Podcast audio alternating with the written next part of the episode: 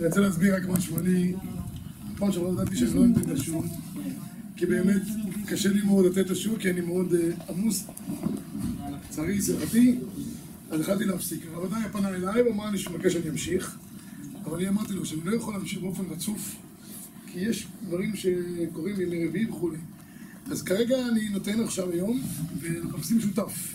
אם יש למישהו איזה רעיון, אני כבר פניתי למישהו מרבני היישוב, שיהיה שותף איתי ביחד. אם יהיה שותף, זה יהיה יותר קל. הרציפות של כל שבוע לתת, אותי אה, מקבילה ומעמיסה יותר, ואני לא יכול. אז אה, אנחנו נודיע כל שבוע על השותף שיהיה, אה, אה, זאת אומרת, אה, נקווה שיהיה אחד, אבל צריך הוא כמה.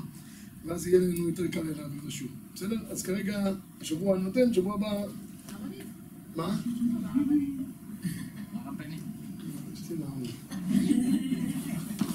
טוב, היום נעסוק קצת בהלכות מילה. שאלו אותי מה, קשור נשים עם עניין אה, ברית מילה, אז אנחנו ניגע גם בעניין של חובת נשים בעניין ברית מילה. קודם כל, כפתיחה של החוברת בעמוד 12 לפניכם, יש בחז"ל המון אה, דיבורים על עניין של אה. למעשה, המצווה הזאת היא אחת המצוות הגדולות ביותר שיש לעם ישראל, וזה החותם, החותם שיש לעם ישראל כעם ישראל. דרך אגב, אני אומר חותם, זה כל כך אה, מצווה חשובה. זה כתוב בגמרא, לא, לא נקרא פה את כל הגמרות, אפשר לעבור על זה לבד, שתראו רק אה, נחרטו עליה בריתות, 13 בריתות נחרטו עליה.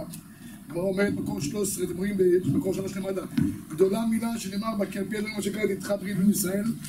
כל כך מצווה אה, חשובה במצוות העשה, יש לנו שני מצוות עשה שהביטול שלהם מחייב כרת. אפשר לכבות את ה... יש שני מצוות עשה שביטולם, שביטולם מחייב כרת. ברית מילה וביטול קורבן פסח. הרמב"ם כותב בשמונה פרקים, איך אתה יודע מה מעלתם של מצוות? אנחנו לא יודעים מה מעלתם של מצוות, כתוב אין אתה יודע מעלתם של מצוות. אז הרמב"ם כותב שלפי גודל העונש כך מעלתה. למשל, יש עבירות בלאווים שמחייבים עליהם סקילה. סקילה זה הדבר הכי חמור שיש. אחרי זה יש, אחרי זה עוד בסקילה יש שרפה. לשרפה יש חנק, יש, יש סייף. כל אחד לפי העונש שיש לו, אתה יודע מה, מה, מה חומרתו. במצוות עשה, ביטול מצוות עשה לא מחייב כלום. אדם לא הניח תפילין. אדם לא אכל מצה בליל שזה גם נשים חייבות. אז הוא ביטל מצוות עשה. יש לו בשמיים, בטבלה שיש לכל אחד יש לו מינוס. יש לך מינוס, סדר עם המינוס. אבל אין עונש, בית דין לא יכול לענוש אדם שלא אוכל מצה, או שלא מניח תפילין, או שלא נותן לולב. אין דבר כזה. אבל שני מצוות עשה, שביטולן מחייב כרת. מי שלא מל את בנו, חייב כרת. זה האבא או הבן. בסופו של דבר, רוב הפוסקים אומרים שאם חלילה הבן יוצא מן העולם בלא, בלא מילה, והוא יכל למול את עצמו, הוא מתחייב כרת. וגם ביטול קורבן פסח. מי שלא אוכל קורבן פסח, שזה נשים וגברים חייבים כאחד, ביטול קורבן פסח, חייב כרת. אז מכאן אנחנו רואים כמה המילה מעלתה חשובה. שאם זה מחייב כרת, זאת אומרת, זה משהו שהוא אה, חמור ביותר. והגמרא דנה פה באריכות, כמו שאמרתי, הדבר הזה, אתן לכם כמה זה חשוב. לעולם לא קוברים אחד מישראל בלא, בלא מילה. התינוק שנפטר עכשיו, של משפחת אלה, מלו אותו לפני, קראו לו שם ומלו. אם חייב... לא. מה? לא, לא. לא היה אולי בן שמונה ימים. אה. כן. לא לידה מורידים. אחד, לא מורידים אחד אה, לקבר מישראל בלי מילה. למה? כי על פי דין אה, למעלה אה, לא לא מכניסים אותו. אה, אברהם לא מכניס. אברהם עומד בפתח. בשביל ללמוד לא מכניסים אותו. אז לכן גם קראו לו שם, וגם... אה, מה, מה? הוא נולד חי התינוק הזה, וגם תינוק שנולד... גם לידה משנה. שקטה. לא משנה. אם, אם זה בשלב מסוים, כן. לא, לא, לא קוברים בלי, בלי מילה, זה, זה הכלל היחיד. גם חיילים שנופלים, העצה עליהם הייתה. לא, זה... כן. בכל אופן, לכן זה הקדמה לעניין של מילה. עכשיו, על מי מוטלת מצוות הכהונה? יש אה, פסוק במקום חמש לפניכם, תנו רבנן. האב חייב לבנו למולו, לבדותו, יש כמה וכמה דברים שהאב חייב לעשות לבנו. למולו, לבדותו, למדו תורה, להשיאו אישה, ללמדו בנות, יש אומרים אף להשיטה במים. זה כל הדברים שהאב חייב לעשות לבנו. הדבר הראשון זה למולו, מאיפה לומדים את זה? אומרת הגמרא, ואיך דלא מר לאבוהם, מחייב בדינא למהללה, שנאמר ימול לכם כל זכר. אם האב לא מל את בנו, יש היום תופעה, לצערנו מתחילת שכיחה, אם חד-הורית. אם חד-הורית. הייתה לי שאלה לפני שבוע, שבועיים, בציבור שלנו גם. רווקות זקנות, שהן מפחדות שלא יישאר להן, זה או שהן רוצות ילד, אז הן אה, לוקחות, יש בנקים. כמו שיש בנק, בנק לאומי, יש בנק זרע. לוקחים משם זה, מה שזה, והיא היא ירתה.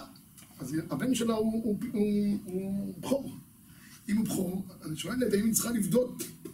למשל, לגבי מילה, אם האבא לא מל את בנו, אז הגמרא אומרת, אם מול עם לא מל, הוא חייב למול את עצמו. אבל לפני כן שהוא מל את עצמו, עד שהוא מל את עצמו, בית דין מחויב למול אותו. עכשיו, מי זה בית דין? בית דין, אם יש בית דין בעיר, בית דין, ואם לא, כלל ישראל. אז הגמרא אומרת, תראו, הגמרא אומרת, ואיך דלא מלא אבוה מחייב בית דינא למרללה, שנאמר, ימול לכם כל זכר. ואיך דלא מלא בית דינא, מחייב אי הוא למרעל נפשי. אם אביו לא מל אותו, הוא חייב מה לעשות? למול את עצמו. אבל גם אמא שלו חייבת למול. או, עכשיו מה קורה עם האימא? האם באופן עקרוני פטורה מלמול את בנה. האם פטורה מלמול את בנה. תראו בבקשה את הגמרא, היינו קצת נעשה גמרא יותר את זה. אם בלמה דלא מחייבה, הכתיב כאשר ציווה אותו אלוקים, דורשים חז"ל, אותו ולא אותה. אז האם באופן עקרוני, מצד החיוב למול את בנה היא פטורה. אלא מה? הפוסקים מביאים שהאם לא גרע מבית דין. אם בית דין, זאת אומרת בית דין זה כלל ישראל. מחויב לדאוג שלא יהיה אחד ערל ביניהם, אז האימא היא בכלל, אבל היא לא מחויבת כמו שהאבא חייב. התורה פטרה את האם מלמול את בנה. פה יש תוספות מאוד מעניין. תראו בבקשה, אה, במקור 10, נראה שנייה אחת תכף נחזור לתוספות, במקור 10, בעמוד 17, מצוות עשה לאב למול את בנו. וגדולה מצווה זו משאר מצוות עשה. אם לא מעל האב את בנו, חייבים בית דין למולו, ואם לא מלו בית דין חייב הוא כשיהיה דין למול. ואם לא מעל, חייב כרת. ואין האישה חייבת למול את בנה. אלא מה? הפוסקים כותבים שהאימא לא יותר אה, גרועה מבית דין שיש לו גם חיוב. אבל זה לא חיוב, באופן עקרוני, בחז"ל, התורה פטרה נשים, אימהות, מהחובה למול את, את בניהם. למה היא פטרה אותם? כאן יש שאלה מאוד מעניינת. הרי לכאורה, התורה כתבה מפורש, כאשר ציווה אותו אלוקים, אותו ולא אותה. הרי זה מצוות עשה של זמן גרמה. זמן גרמה נשים פטורות. אז למה צריך פסוק מיוחד להביא כדי לפטור נשים מלמול את בניהם? נראה לי פטורה כי זמן גרמה. אז התוספות אומר פה דבר מאוד, מאוד מעניין. מקור שבע, אומר תוספות, ואם תאמר, עכשיו טיפה, תשמעו קצת את... למה לקרא? טיפוקלי זה מצוות עשה שהזמן גמרנו, נכון? ממילא אישה פטורה, שנמרוד בשמיני לינתו ונשים פטורות, יש לומר, כיוון דמיום השמיני והלאה אין לה הפסק, לאו זמן גרמאות. תוספות סובר שהיום השמיני זה הזמן גרמה היחיד שיש פה. מכאן ואילך, אם עבר יום שמיני ולא אמר לו את הבן, כל יום יש מצווה למול אותו. אז כיוון שיש מצווה למול בין ביום בין בלילה, זה כבר אין לה הפסק, זה לא זמן גרמה. אם זה לא זמן גרמה, אז מהיום השמיני אישה צריכה להיות חייבת. למה בכל אופן היא פטורה? כי הפסוק פתר אותה, שנאמר כאשר ציווה אותו אלוקים, אותו ולא אותה. שעוד תוספות, ואם תאמר הקדתם את הזמן גרמה דאין בנים אלא ביום, יש לומר דעתי כמאן דאמר, דמילה שלא בזמנה נוהגת בין ביום בין בלילה. תוספות אומר שמהיום השמיני ומעלה אין לה הפסק למצווה הזאת, כל יום יש חיוב, והחיוב הוא לא רק סתם חיוב, אלא חיוב בין ביום בין בלילה, ממילא זה כבר לא מצוות עשה שהזמן גרמה. הייתי חושב שנשים חייבות, כמה שמונה מהפסוק שנשים פטורות. עכשיו אשאל אתכם שאלה, למדנית. הרי גם אם נגיד שיש חיוב מיום השמיני ומעלה, אם זו מילה שלא בזמנה, דוחה שבת? לא.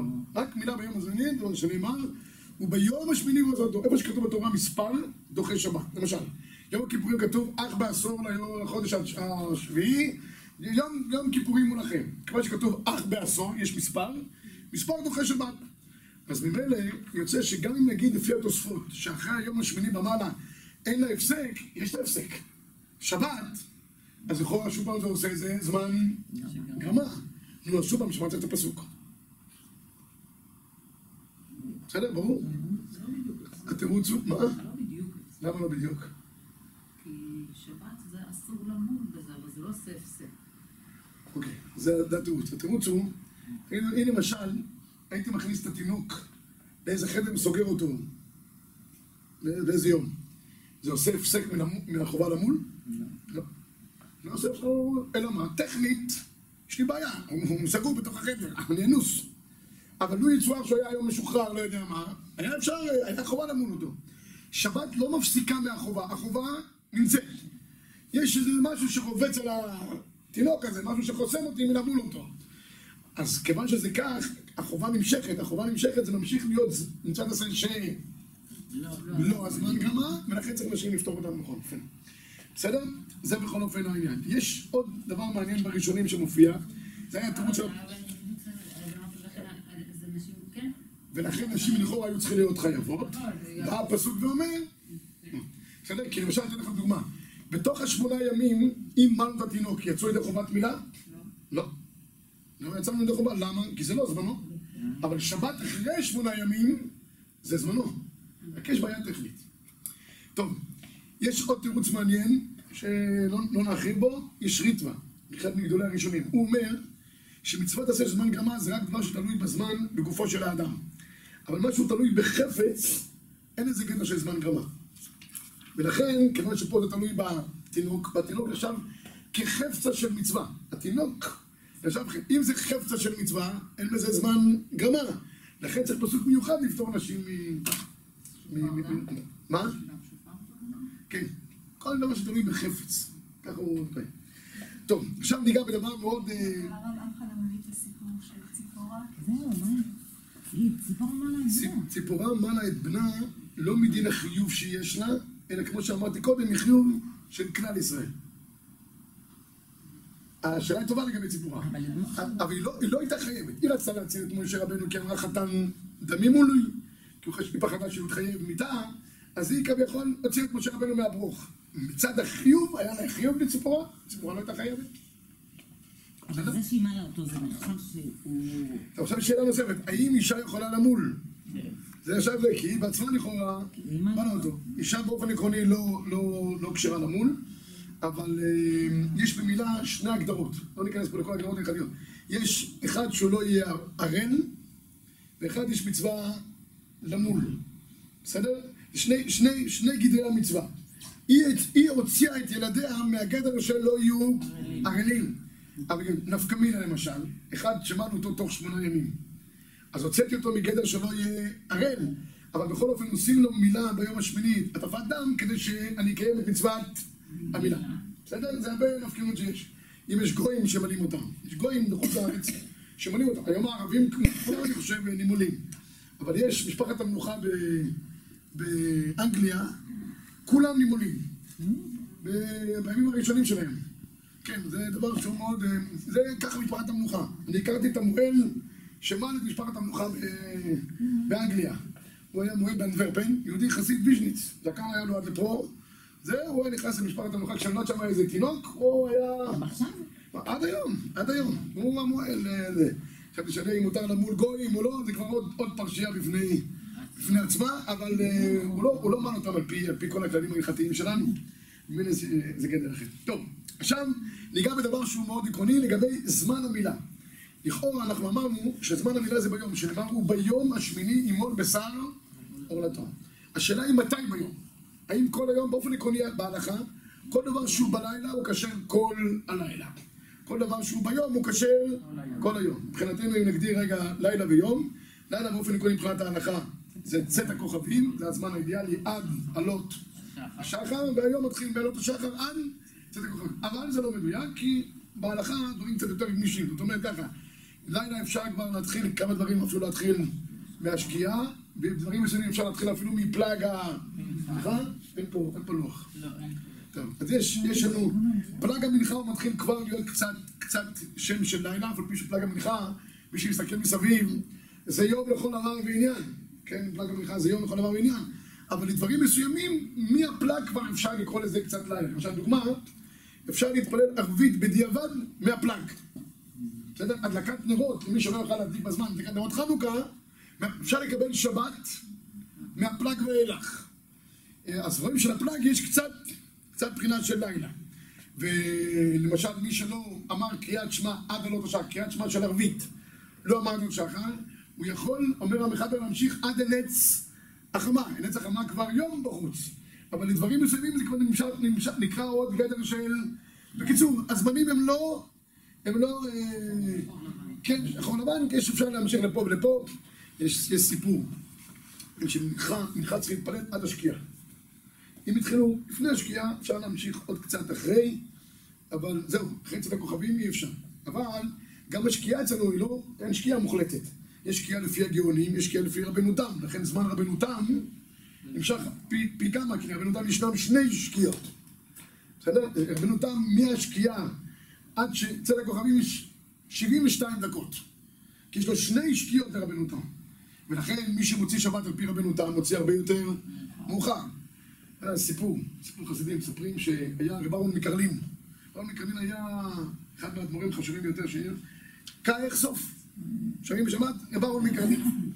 כן, סוף סוף לאשכנזים יש איזה פיוט אה, נורמלי. אז, אה, אה, הוא קורא כאיך סוף.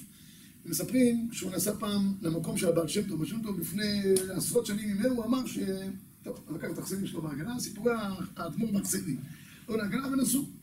טוב, הגיע השקיע, אמרו לו, רבה, מינכה, מינכה. טוב, ממשיכים. טוב, כבר אמר שקיעה, כבר צאת הכוכבים, טוב, צאת הכוכבים. המשיכו. טוב, קיצר, ממשיכים. כבר נכנסו לתוך הלילה, כל, פעם החסידים אומרים לו, רבה, מינכה. עד שהרבה לא אומרים שמתפללים. לא מתפללים לעשות כלום. הגיע עד חצות לילה, הגיעו למקום בחצות הלילה. או, הגענו אשרי, התחילו מנחה. הוא אומר, כל כך מאוחר, מנחה, באמצע הלילה. הקדוש ברוך הוא יבוא אליי בתביעה, למה איחרתי מנחה? אני אגיד לו, תשמע, אתה לא איחרת את הגאולה. מידה כנגד מידה. אז כן, יש, יש, כיוון שהזמנים באמת קצת גמישים ככה, יש אדמו"ר בירושלים, אדמו"ר חשוב מאוד. אדמו"ר מעם שלו. הוא צדיק יסוד עולם. שם הזמנים הם מתוחים לכל הכיוונים, כל הכיוונים שיש. ובעצמי, חוטר שלי גר בבית וגן, גר לידו, אפשר לגמור מעריב במוצאי שבת ולשמוע מהבית מדרש שלו שכל הציבור צועק כתר של מוסף. מוסף, כן, הזמנים שם זה... ופעם פעם פקפקו על הדברים האלה. שלמה זלמן נוירבך, זה רוצה להגיד לך שהיה ראש ישיבה בבית וגן, אז הוא קרא לו, אמרו, פה עושה דברים. שלמה זלמן אמר, יהודי הזה צדיק יסוד עולם, שיבדל לחיים ארוכים, הוא חולה צריך שיפה רפואה שלמה בעזרת השם, והוא אמר צדיק יסוד עולם, הכל הוא עושה על פי ההלכה. אני אגיד לכם שהזמנים הם לא... טוב, אני חוזר עכשיו לברית מילה. לכאורה ברית אפשר למול כל היום. מה זה כל היום? הזמן האידיאלי ביום זה מנץ החמה ואילך. אם אדם לא יכול מהנץ, לא יודע, הוא מהר, יש לו משהו יותר זה, הוא יכול להתחיל כבר מעמוד השחר. ההפרש שבין עמוד השחר לנץ החמה, 72 דקות. ככה אנחנו פוסקים. יש שלוש דעות בהלכה, אנחנו פוסקים 72 דקות. אז מי שממהר לא יודע מה, יכול לעשות ברית מעלות השחר ואילך. עד מתי אפשר לעשות את הברית? עד השקיעה. השקיעה זה סוף היום באופן עקרוני. נכון? אף פי שהיום נגמר לגמרי בשעות הקרובים, עד השקיעה אנחנו פוסקים. הבעיה היא הגדולה, שאנשים במקום לעשות את הברית כמה שיותר מוקדם ביום, בדין זריזים מקדימים למצוות, יש עניין שאדם יהיה זריז במצוות. מאיפה לומדים את העניין של המצוות? אברהם אבינו. יש? אז אנשים במקום שיעשו את זה גם יותר מוקדם, מאחרים את הברית. מחכים לסבתות שיגיעו, שאנשים יגמרו את העבודה, ועושים את זה, יש כאלה שעושים את זה ממש סמוך לשקיעה. הדבר הזה ראוי או לא ראוי? בואו נראה. כתוב בפסוק מקום 11, דבר אל בני ישראל לאמור אישה גזרי ילדה זכר, וביום השמיני ימול בשר עולתו. דורשים חז"ל, ביום השמיני בשר עולתו מלמד שכל היום כשר למילה, כתוב ביום, אלא שהזריזים מקדימים מצוות שנאמר וישכם אברהם בבוקר. אומר הרמב"ם, אין מנים לעולם אלא ביום אחר עלות השמש. בין ביום השמיני שהוא זמנה, בין שלא בזמנה.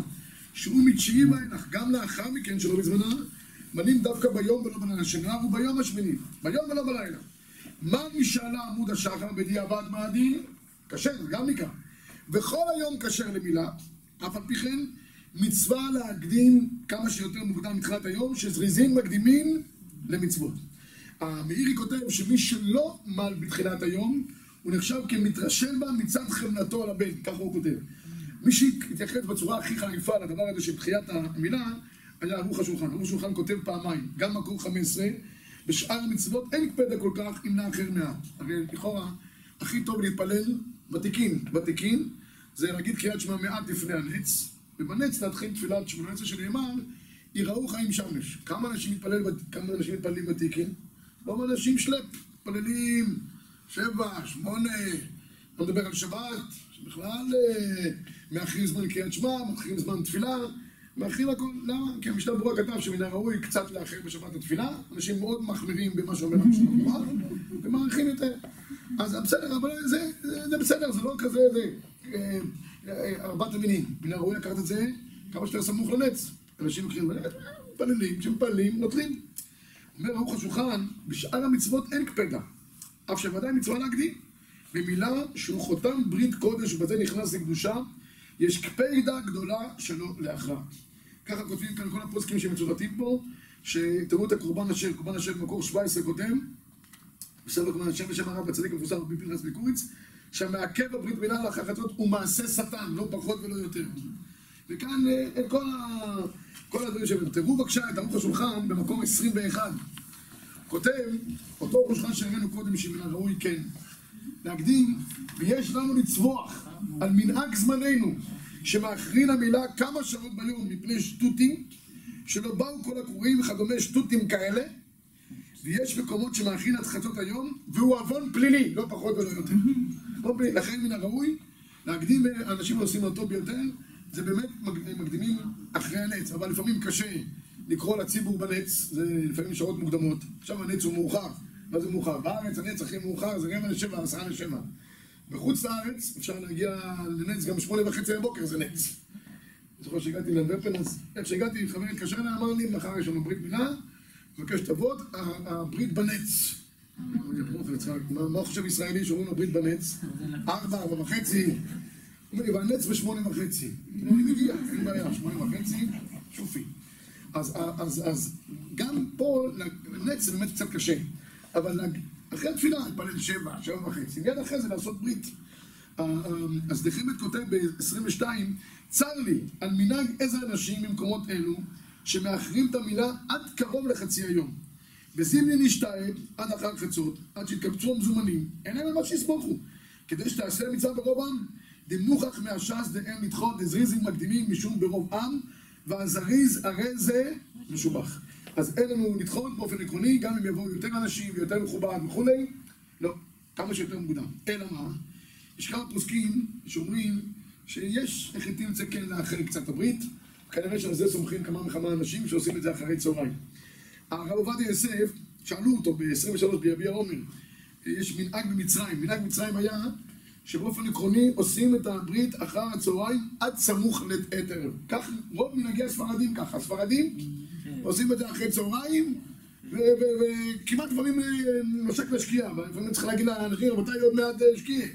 אשכנזים יותר זריזים, הם עושים על הבוקר, משהו חלבי, שולחים את האנשים ונגמר העניין. הספרדים רוצים שיהיה סעודה, שיהיה מכובד, שישבו, וזהו, לכן זה גם נראה אחרת. אז כותב הרב עובדיה, האם באמת אה, אה, הדבר הזה נכון, אם מנהג זה יכוון לפי ההלכה. אז הוא כותב ככה, זאת תורת העולם, שאין להשעות מצוות מילה לאחר חמש שעות מן היום. למה? שנראה שמצוות מילה בזויה עליו חס ושלום. מה שאתה דוחה, לא חשוב לך. ואפילו כוונתו להשותה לאחר חתנו כדי שירבו הנוכחים שם, נקראים ברוב עבודות מלך. אף על פי כן זריזים מקדימים למצוות, עדיף תפי מאה, זאת אומרת יותר טוב מברוב עם הדרת מלך. הדבר היותר חשוב, זריזים מקדימים למצוות. וגם המכתב סופר כותב פה, שאם יש לאנשים תירוצים טובים למה לדחות המילה, למשל, שיהיה סנדק, יש איזה צדיק, אומר לך, אני יכול לבוא אחרי צהריים. ובאמת העניין של הסנדקאות, ואני אגע בזה היום טיפה, דבר מאוד חשוב. כי לומדים את זה בפרשיות שלנו, כתוב על ברכי, על ברכי יעקב, זאת אומרת, למדו מכאן שהסנדקאות זה דבר מאוד חשוב. זה, סנדקאות זה כמו קטורת. זה קודם כל סגולה לעשירות, וזה כמו מזבח, כמו שהקטורת יש לנו לגבי המזבח. זה חשוב מאוד על ברכי מי התינוק נמצא. למשל, אם יש סבא, שהוא לא, לא כדי בעיה. סבא, סבא חמוד, יכול להיות, הכל טוב ויפה, אבל הוא לא מספיק ירא שמיים וכולי, עדיף לא לתת לו סנדקאות. צריך שיהיה אדם, כי הקדושה של, ה, של הילד, במיוחד הקדושה של, ה, של שמירת הברית וכל העניין של היסוד, הרבה תלויה בעניין של הסנדק. לכן מן הראוי לבחור סנדק, ירא שמיים, צדיק, כדי שייתן כוחות הילד בהמשך, בהמשך דרכו. הכל נלמד מענייני יוסף, שהוא היה היסוד שביסוד, יוסף כידוע הוא היה כל עניין של שמירת הקודש, אז, אז אה, רוצים לאחר את הברית בשביל שיגיע איזה סנדק צדיק, שהתינוק יהיה על ברכיו, האם הדבר הזה ראוי? אז הוא כותב אה, תראו בבקשה למטה, ב-24 למטה. מכל מקום, אחרי רואי שבמדינה זו מדקדקים הרבה להיעדר אחר מועל אדם גדול, קדוש ופרוש, הבא בסוד השם, כל אחד אפשר, אבל פי שתאוחר המצווה כמה שעות, יש ללמד עליהם זכות. הוא אומר, הוא אומר, אם זו סיבה כל כך טובה, כמו שיגיע איזה סנדק יותר בעל, אה, או מועל יותר ראוי, אפשר. בכל מקום לא כל הרוצים לקרוא את השם יבוא וייטול, את הדעת הרע נפשו. זאת אומרת, אם זו סיבה מספיק טובה, אפשר. אה, מה, מה?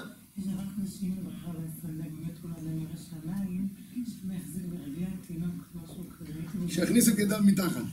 אני הייתי שותף בכזה ברית, שבאמת אה, היה חשש למחלוקת שמה, אז אה, עשו סנדק בתוך סנדק.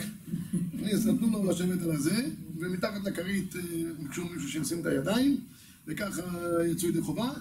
אה, יש כאלה שגם רוצים, רוצים לומר שיש יש כידוע, לא, לא, לא ניגע עכשיו בסנדקאות, זה מופיע פה בהמשך, כי סנדקאות זה מקום להרבה הרבה מת- מתיחויות בתוך הבית, כתבנו על זה פה. המשך, אז בכל אופן, מן הראוי, כמו שאמרתי, שיהיה סנדק באמת, אה, זה, אבל יש בסנדקאות, יש שני, שני סוגי סנדקאות. יש סנדקאות בישיבה וסנדקאות בעמידה. הערת אגב, אה, סנדקאות זה סגולה לאושר. זה כמו קטורת, קטורת הייתה מעשירה. לכן, מי שאומר פתאום הקטורת בכוונה, זו סגולה לעשירות, אנשים כותבים את הקטורת. בקלף.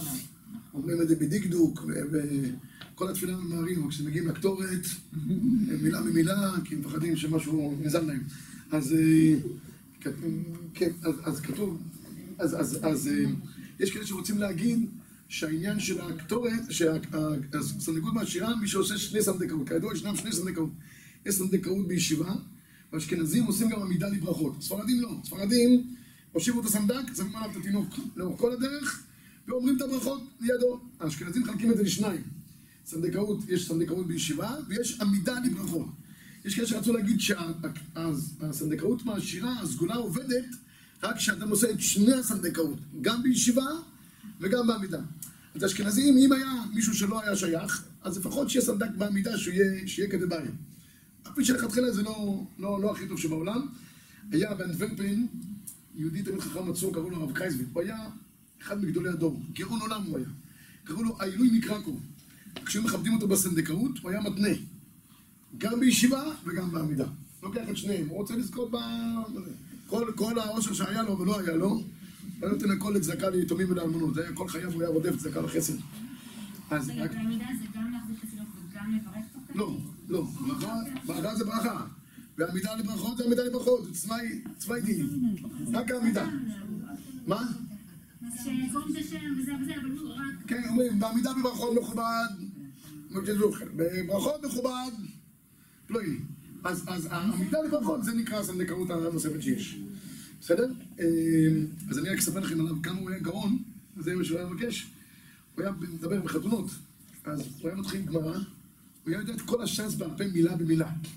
זה היה מתחיל, היה מתחיל ביידיש, הוא אומר, אזוק קין גמורה, כתוב בגמרא, היה מתחיל את העמוד, תוך כדי שהוא אומר את כל העמוד בעל פה, בלי להתבטא, לא בעברית וזה, אם זה היה בארמית כל העמוד, תוך כדי הדיבור שלו היה עושה ככה. היה מחליף את את את הדף, כמרוב שהוא היה גאון, אינסטינקטיבית, הוא היה מחליף את העמוד לצד שני. אז הוא, הוא, הוא ממנו למדתי שסנדקאות, מי שרוצה לזכות לעשירות צריך לבקש את שני הסנדקאות, גם בישיבה וגם בעמידה. אז בכל אופן, מי שרוצה לסמוך על זה, שרוצה להזמין סנדק ירא שמיים, כי זה חשוב מאוד התינוק להמשך דרכו בקדושה, יש לו על מה לסמוך. אבל לכתחילה, האם זה ככה ראוי? לכתחילה עדיף להקדים כמה שיותר. יש כן פוסק אחד, זה הרב שלמה זלמן אוירבך, זה לשיטתו אני חייב להגיד. הוא, שלמה זלמן אוירבך היה מאוד רגיש. רגיש למצוות שבין אדם לחברו. היה, היה גאון עולם, גאון עולם הוא היה. אבל היה לו רגישות בלתי רגילה לבן אדם לחברו. באמת היה, היה מאוד מיוחד. אה, בנקודה הזאת נספר לכם רק סיפור, ותכף תראו את הפסק שלו ותבינו כמה הוא היה רגיש. הייתה איזו אלמנה שכל שנה הוא היה מברך אצלה בגינה את ברכת האילנות, בחודש ניסן. לכתחילה צריך לברך על שני עצי פרי. אם יש עץ אחד, אפשר גם לסמוך עם לבלב. אז הוא היה הולך לברך, אה, והיה שם עץ אחד. בא איזה אישי בבוחר, צדיק, ואומר לו, הרב, יש פה רק עץ אחד. אתה מברך על עץ אחד. עכשיו זלמן אומר, אתה רואה את האלמנה? כל השנה היא מחכה שאני אבוא. זה לא מספיק טוב שנברך על עץ אחד? בסדר. ראינו רק את, הרגישות, רגישות שהייתה לו. הוא סיפר לי מישהו לאחרונה דבר מדהים. הוא הלך לשאול אותו פעם שאלה על איזה שעון בשבת, האם אפשר להשתמש בו, לסגור אותו, יודע, מהציונות שלו. אז שלמה זלמן לקח את השעון, פירק אותו, אה, לבדוק. הוא אמר לו, אפשר להשתמש בו. מה עכשיו, להרכיב, אסור לי כבר לבטל תורה. בשביל ללמוד מותר בשבת, זה מותר לי, אבל להרכיב זה כבר ביטול תרא. נתנו 20 שקל, אמר, יש פה איזה שען, תלך אליו, והוא אמר לו, הרב, אני אשלם, אמר, מה פתאום? אני פירקתי, אני התחיל ללמוד, הוא לא ויתר. נתן את ה-20 שקל כדי ש... אז סיפר לי שהוא הלך לשען. אז הוא אומר, אתה הגעת מלפני מזה מנוי, נכון? כבר מכיר את ה... איזה שען טוב, הפסד, מה, לא חבל? ככה, ככה הוא... הוא, תראו עכשיו את השיטה שלו, כמה הוא היה אנושי, ב-27 תראו מה שהוא כותב. שאלו אותו, הספר הזה, עלה הוא לא ייבול, זה לא ספר שהוא כתב, היה איזה יהודי, היהודי הזה נמצא בירושלים. הוא נדבק לרשום זמן נגבך כל הזמן. היה יוצא מהבית, נדבק אליו, שואל אותו שאלות. ואז כל, כל מה שהוא אמר לו, כתב בספר, יצא שני חלקים, שנקרא עלה הוא לא ייבול. אז הוא כותב שאלה, מצד אחד נפסק בהלכה משולחן ערוך, שזריזים מקדימים למצוות, מבלים בבוקר. מצד שני יש קרובים שאנחנו רוצים להזמין לברית מילה, עם ברכות, ויוכלו להגיע רק אם נעשה את הברית בצהריים. כיצד ראוי לנהוג? תראו את תשובתו של שלמה זלמן, קצר. תתנהג כמו בן אדם. תתחשב בקרובים שאינם יכולים להגיע לברית. אם זה אנשים שהם, חשוב להם להיות, ואם לא יבואו אז ייפגעו, תחשב בהם, תחשב בהם. אז באמת לכתחילה כמה שיותר מוקדם. אבל יש אנשים שיקפידו, מעניין, שגם רב חיים קניאבסקי שליטה, ב-26 הבאנו אותו גם, שאלו אותו, אמר לכתחילה זריזים מגיעים מצוות, אבל הוא אומר, עם כל זה, אל תשכחו שכל היום כשר למילה, בסופו של דבר גם כשר. הוא אומר, וצריך כל דבר לגופו. אם רואים שיש משפחה, שחצי משפחה לא תגיע, ויהיה פגיעה, ויהיה בלאגן, אז הוא כותב, נראה שאם הזריזות תגרום למחלוקת, וקטטה, פשיטה שגדול השלום, ויאחרו את המילה. ובלבד שימול ביום השמיני, זה הדבר היחיד. אבל זה שתי מקרים קיצוניים, כאילו קטטה ומחלוקת וזה, מה מה עם זה שכאילו כל המשפחה צריכה לבטל יום עבודה? כולם עכשיו צריכים כדי להגיע... על- על הבוקר, אז על. הבוקר, על הבוקר. כן, על הבוקר, אז עושים, ואז עד שנגמר התפילה, ועד שיש ברית, ועד שיש אם עושים סעודה. על הבוקר, אף אחד לא מגיע לעבודה. אני אומר מניסיון, אם עושים על הבוקר, לא כולם חייבים לשבת אחרי זה בסעודה ולזה. נכון שמצווה לאכול מסעודת ברית מילה, זו מצווה גדולה. ויש בזה עניין, כתוב שמי שאוכל מסעודת ברית מילה, יש לו הרבה סגולות טובות, אבל אם הוא ממהר לעבודה באמת, אז שיהיה בברית, יאכל משהו קטן וירוץ, לא צריך לשבת שם... אה, עכשיו, מניסיון אני אומר, על הבוקר זה עובד מצוין, ככה אנשים גם מזדרזים ועובד מצוין. אם זה יגרום חלילה למחלוקת וכולי, אז, יש לכם פה על מי לסמוך. לאחר, אבל לא, לא להכין יותר מדי, ולא להגיע ודאי כבר סמוך לשקיעה, שזה ממש כבר יכול להיות בעיה. טוב, עכשיו, בזה לא נדון באריכות, לגבי תחיית הברית כשהתינוק חולה.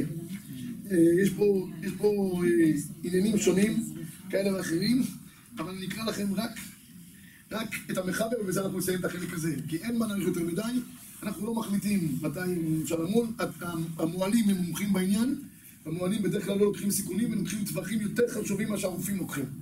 יש דברים בהלכה שאפילו שהרופא אומר שאפשרי, למועד יש כללים הלכתיים שאומר זה בלתי אפשרי. הוא כי הוא מפחד. למה הוא מפחד? תראו בבקשה את המחבר במקור 34, עמוד 25. קטן שהוא ירוק, סימן שלא נפל בו דמו. זאת אומרת שהדם לא זורם בו כדבעי. ולכן אין מלים אותו עד שיפול בו דמו ויחזור מראהו כמראה שאר הקטנים. דרך אגב, אור חיים הקדוש כותב שלמה מלים דווקא ביום השמיני? כי חייב שעד הברית יעבור שבת. שבת נותנת חיזוק לכל הבריאה. אז רק כשיש שבת, התינוק יכול לעמוד בברית כמו שצריך. אור חיים. אומר המחבר, וצריך להיזהר מאוד באלו הדברים, שאין מלין ולד שיש בו חשש חולי. סכנת נפשות דוחה את הכל. למה? שאפשר לו למול לאחר זמן, ואי אפשר להחזיר נפש אחת מישראל לעולם. אז לא לוקחים שום סיכונים. בעניין של פיקוח נפש, אפילו ספק פיקוח נפש. דוחה ברית מילה, דוחה שבת, אי אפשר להחזיר נפש אחת מישראל. המילה, אם יש ספק, יעשו יותר, יותר מאוחר. טוב, אני רק אגמור בנקודה הזאת לגבי הזמן, הייתה שאלה מעניינת שכמה פעמים נש- נשאלה. יש במקומות מסוימים, קיבוצים, שהם אומרים שאם יעשו ברית מילה, אם הברית נופלת בשבת, יהיה הרבה חילול שבת. האם אפשר לדחות את הברית משבת ליום ראשון, מפני חשש של חילול שבת? הגיעו משפחה, זה, זה, אז יש כמה וכמה פוסקים שהתירו את זה לכתחילה. לא למול בשבת, לדחות את הברית ליום ראשון. יש רק את זה הלכה למעשה בכמה מקומות. יש קיבוצים דתיים אפילו, שלא כולם שם בסופו של דבר דתיים, וחוששים שמשפחה קרובה תגיע בשבת, אה, לצורך העניין, אז השבט הלוי, אחד מגדולי הפוסקים בני הרב ווזנר, התיר לדחות את המילה מהיום השמיני ליום התשיעי כדי לצמצם חילול שבת. לא. יבואו, הם באים בלי הזמן. ברית לא מזמינים גם, ברית מודיעין. אפשר לעשות את הברית לצנעה, ואחר כך לעשות משימה, הם לא מבינים מה בדיוק זה. איך אומרים, אפשר, אפשר הכל, אבל אם בסוף, אם, אם בסוף יהיה חילול שבת, וזה, הברית היא הגורמת, יש הרבה פוסקים שאומרים שניתן לדחות את זה ליום אחד. גם אומרים מי שנדע בקיסרי יכול לנו לדחות, נכון? קיסרי לא, לא, לא, לא מנים בשבת, לא, קיסרי לא בנים בשבת, זהו. אני אומרת, מי רק שנדע... רק זה הטבעית. אמ, שגם אה, גם אבי הבן, אם הוא רוצה למול, וזו פעם ראשונה שלו אז בשבת. שלא ימון. בכלל שאבי אמן בכלל לא ימון. לא, לא לו. גם לא לבד וגם לא עם המוהל, ושלא יעשה משחקים עם בן שלו, שיחתוך דברים אחרים. זה לא, לא, לא דבר שראוי ולא נכון. לא כאילו, כן. אז זה לא, אם זה יוצא בשבת, שאבי הבן יחכה לילדים הבאים. שבשבת לא יבואו, לא בגלל זה דוחים שבת. לא, אבל למה- כי חוששים שהם יהיה מצב שיצטרכו לפיקוח נפש. כי הרי הוא לא יודע למון כמו שצריך, וזה העסק מסתבך. ואני לא, לא, לא אוהב את הדבר הזה, שה, שהאבי הבן מחליט שהוא צריך את זה. נכון שיש מחלוקת הפוסקים האם האב בעמו, בעצמו חייב למול אם הוא יודע, או שוחט את זה לשל, ל, ל, למוהל. בדרך כלל היום הדבר הכי פשוט, ממנים את המוהל שליח, שלוחו של אדם, מותו ונגמר העניין. אני לא אוהב את המשחקים האלה, וזה סתם אה, זה, ולא פעם ולא פעמיים ראיתי שהם פשוט עשו נזק גדול מאוד לילדיהם, וזה חבל וזה מיותר לגמרי. בשבת? כי זה רק לידה רגילה, חזק ככה זה חז"ל דורשים. לא יודע, אבל משהו, לא בדרך דין, לא... כן. אה, זה גמרא בשבת. טוב, אני אגיד איזשהו מהלך שקשור לפרשיות שלנו, קשור גם קצת לעשרה בטבת. אה, הפרשה הקודמת ב"ויגש", יהודה ניגש לפני יוסף, ואומר לו, למה אני ניגש ולא מישהו אחר? כי עבדך ערב את הנער. ערב את הנער. אבל תוך כדי שהוא אומר שהוא ערב את הנער, יש אה, משפט שהוא אומר לו מאוד מוזר. הוא אומר לו, תשמע, ויוותר הוא לבדו לאמו, ואביו תאבו, ולא אוכל לשוב אל אבי, בלי הנער איתי, כי איך אעלה אל אבי והנער אלינו איתי. אז השאלה היא, למה אה, אה, אה, יהודה באמת ניגש ונהיה ערב בדבר? מה, מה, מה הערבות שיש פה? כמה הוא אומר לו, ויוותר הוא הכל לבדו. אתה, אתה יודע מול מי אתה אומר. זה אחד, שרק אתה אומר לו מילה, הוא אומר, אין בעיה, אמרתם? תביאו. אמרתם שלכם אח קטן? תביאו אליי. ויוותר הוא לבדו לאמו, זאת אומרת, כנראה שאמו חיה, נכון? תביאו את האמו בבקשה. מה, מה, מה זה משנה הציון הזה, ויוותר הוא לבדו לאמו? אז אני לא ארחיב בזה, אבל בזמן שיש לנו זה שיעור ארוך, אני אגיד רק את הרעיון הקצר שיש פה. כשיעקב לא מוכן לשלוח את בנימין למצרים, אז אומר לו יהודה, אנוכי אערבנו מידי תבקשי. מה אומר לו יעקב, למה אני לא מוכן? הוא אומר, תראה, האחד איננו. וזה גם קרב אסון, וירד אל בני שאול. מה, מה, מה היה קורה? כך לחוץ. בכל אופן, הם צריכים לאכול וכולי. הרעיון שנמצא פה הוא רעיון מאוד אה, פשוט. יעקב אומר ליהודה, זה לא שאני דואג לבנימין, כי אני אבא שלו, והוא בן זקונים וחמודי, הוא היה בן 37 דרך אגב. הוא לא היה כזה, אה, איך קוראים ל... ילד הקטן, בן זקונים, המג'יניק, הוא לא היה כזה המג'יניק, הוא היה כבר בן 37, היה לו עשרה ילדים דרך אגב לבנימין באותה שעה, כן? אז מה, העניין? עניין הרבה יותר עמוק, אומר השפת אמת, ששתי האימהות שלנו בעם ישראל, הן בונות את עם ישראל בצורה נצחית. איך יש נצחיות לעם ישראל? איך אנחנו מצליחים חיי נצח? היו שני אימהות, רחל ולאה. כל אחד בא עם כוחות כדי להשלים את הנצחיות של עם ישראל. רחל היה את מידת הגבורה בעם ישראל. מידת הגבורה, גבורה זה מידה של עוז. עזות היא קדושה, אבל עזות. עזות, נכונות, היא לא מוותרת על שום דבר, היא ותגנוב רחל את התרפים. אה, גם אחרי כן, אה, בזמן הגלות, הקדוש ברוך אומר לרחל, מיני קולך ממך, מענה, הקדוש ברוך הוא מבקש ממנה, הקדוש ברוך הוא מבקש ממך, תשמעי, מענה נלחם מבניה כעינינו. היא, רחל היא, היא כולה עוז. לעומת זאת, לאה ועיני לאה, הכל, מגע. זאת גבורה וזאת חסד. ועם ישראל בנוי על שני הכוחות האלה ביחד. אם יש רק כוח אחד בלבד, הוא הרסני. אם יש רק כוח של גבורה, כוח של תעצומות נפש, של גבורה, של נכונות, של תעוזה, סכנה גדולה. בסוף זה יכול להביא לעזות פנים, בסופו של דבר. יכול להביא לאכזריות בסופו של דבר. העזות חייבת להיות מעולה בקודש עם חסד.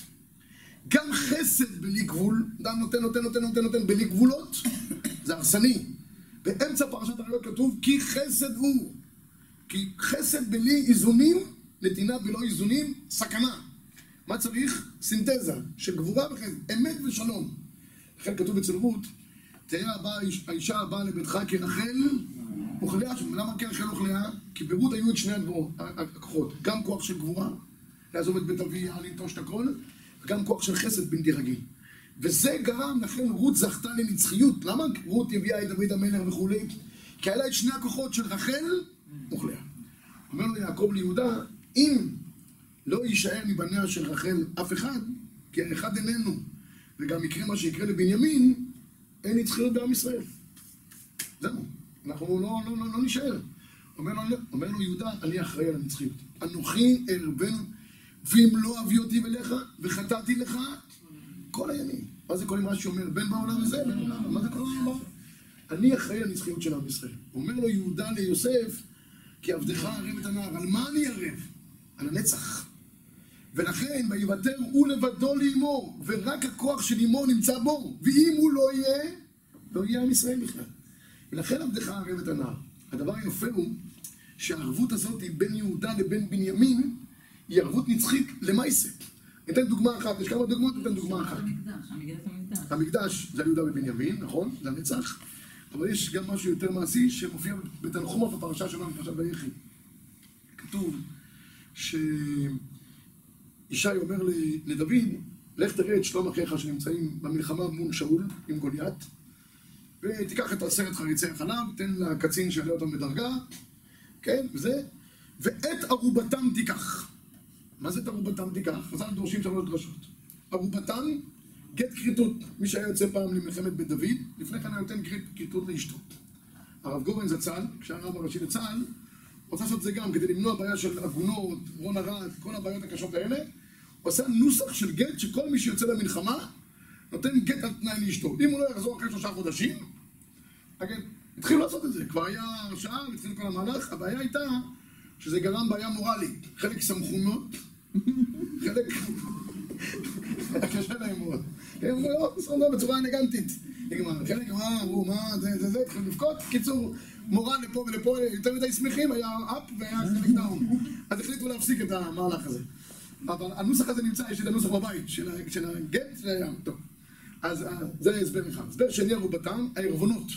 היו ערבונות שנתנו... הסבר שלישי בתרובתם, תשמעו טוב. אומר לו ישי לדוד, לך תפרע את מה שזקנך, יהודה, הבטיח למשפחת בנימין. שאול היה מאיזה משפחה? משפחת בנימין, נכון? הוא היה איש ימיני. הוא אומר, הוא הבטיח שכל פעם שבנימין יהיה בצרה, עבדך ערב את הנער. אז את הערבות הזאת שיש בין יהודה לבין בנימין, לך תפרע עכשיו. ואת ערובתם תיקח הערבות שיש. כי עם ישראל חי על ערבות. זה לא ערבות רק כל אחד דואג לשני. זה ערבות שהיא באה להשלים את הכוחות בעם ישראל. ואם אין ערבות, אין עם ישראל. אז ואת ערובתם תיקח, זה הערבות שיש בין יהודה לבין בנימין. יש, במדרש יש ביטוי נפלא. לך תיקח את מה שערב היה זקנך יהודה לשבט בנימין.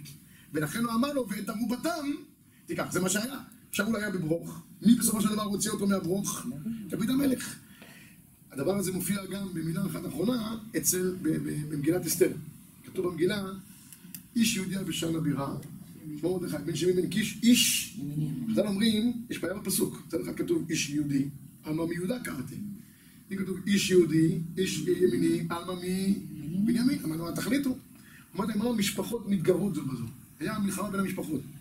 מי גרם לזה שייוולד מרדכי בעולם?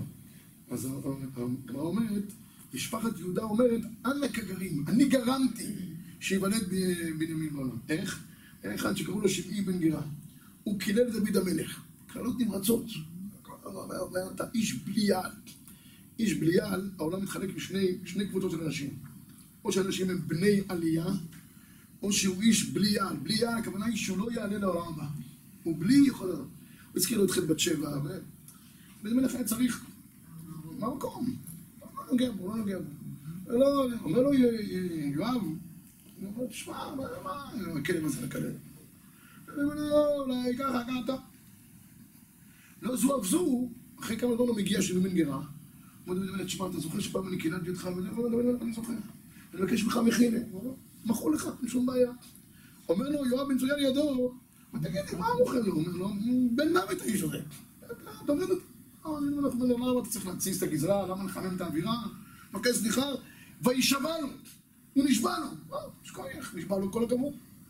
הפלא הוא, כשדוד המלך נותן הוראות פתיחה באש לשלמה המלך לחסל, יש שם אה, רשימת חיסול מסודרת. אחרון החביב בחס- בחיסולים, שמי הוא אומר לו האיש הזה קללה לקללה נמרצת בין הבחורים. והורתה, לא, אל תורד את צבתו בשיבה, אלא בדם של העולם. וישכב דוד עם אבותיו. הציווי האחרון של דוד על אבותיו זה לא היה כל הנשמה תהללויה הללויה, לא ברוך השם לעולם אמן ואמן. התחסל, מה קרה? הוא ידע דוד המלך שמשמי יצא מרדכי. יש ערבות בין, בין יהודה לבין בנימין. אני לא יכול לפגוע בו. תם השבועה, זה, זה מצוין.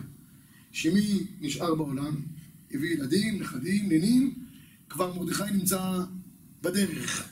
הוא גמר את תפקידו, הוא אומר, שמע, אני לא יכול לגעת בו, כי אני הייתי ערב מצד הערבות, אבל כבר הבטחנו את הערבות, את ההמשכיות. אתה שלמה המלך, והורתו בדם שעולה. אתה תחסן אותו. לכן איש יהודי, איש ימיני. כי מי גרם שיהיה איש ימיני? איש יהודי. למה? כי יש ערבות בין יהודה לבין בנימין. כל ישראל ערבים, זה לא רק ערבים זה לזה, כי אנחנו ערבים ודואגים. יש ערבות נצחית בין כוחות של חסד וגבורה, שהם הנצחיות של עם ישראל. וזה עבדך ערב את ה... לא. זה טוב.